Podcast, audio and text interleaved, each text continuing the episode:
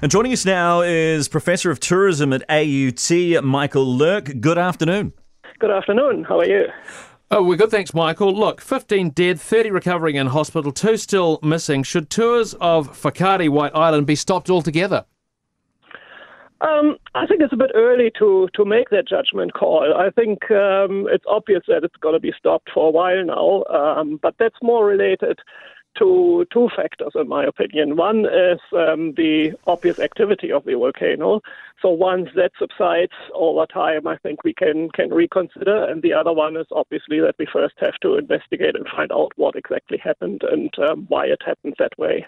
What do you think the government should do in the short term?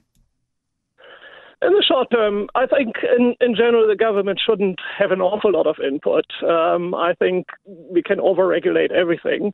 Um, I think we, we need to, again, investigate why it happened, how it happened, and um, um, have a look at probably what what we need um, to communicate to potential tourists and adventure tourism in, in general. I mean, that's that's to be the crux more.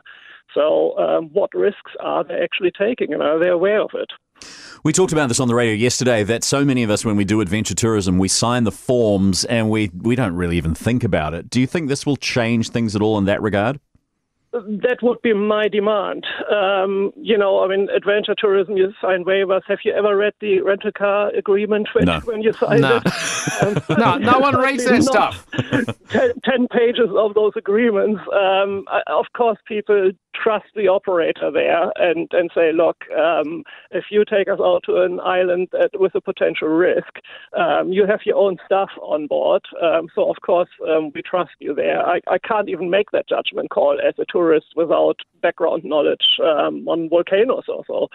Um, so yeah, I think we need to be a little bit more ex- explicit. Of course, we don't want to to run um, into that overprotective um, mm. way and scare tourists away. That's that's that doesn't make sense either. But um, if we take tourists to potentially risky places, and, and again, volcanoes are only one one thing. I can think of shark diving and and um, you know skydiving and all those activities. They need to understand what the risks are and make an informed decision then that they either go or not. Speaking of scaring tourists away, how has this affected us internationally?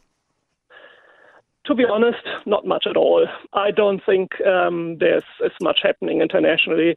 Um, there will be a spotlight. We know from experience from other um, incidents, accidents around the world, not only New Zealand, people forget very quickly. And we have a good reputation. We are the adventure capital of the world. That's how we promote ourselves. And, um, you know, in terms of, of White Island, I think um, people will will be very aware of the fact that um, if you're in the rest of New Zealand, you won't be affected by anything that happens on the island in the future, be it another eruption, be it um, people going there or not. Um, the rest of New Zealand is, is totally safe from that particular case. How important, given that tourism is so big to New Zealand, was it that Jacinda Ardern had such a prominent role afterwards? That is important, and, and we can see that. I mean, you know, Jacinda has a, has a fantastic reputation overseas um, because of the way how she handles things like that. And um, I think that is important. It's reassuring. It shows people that New Zealand cares, that government of New Zealand cares.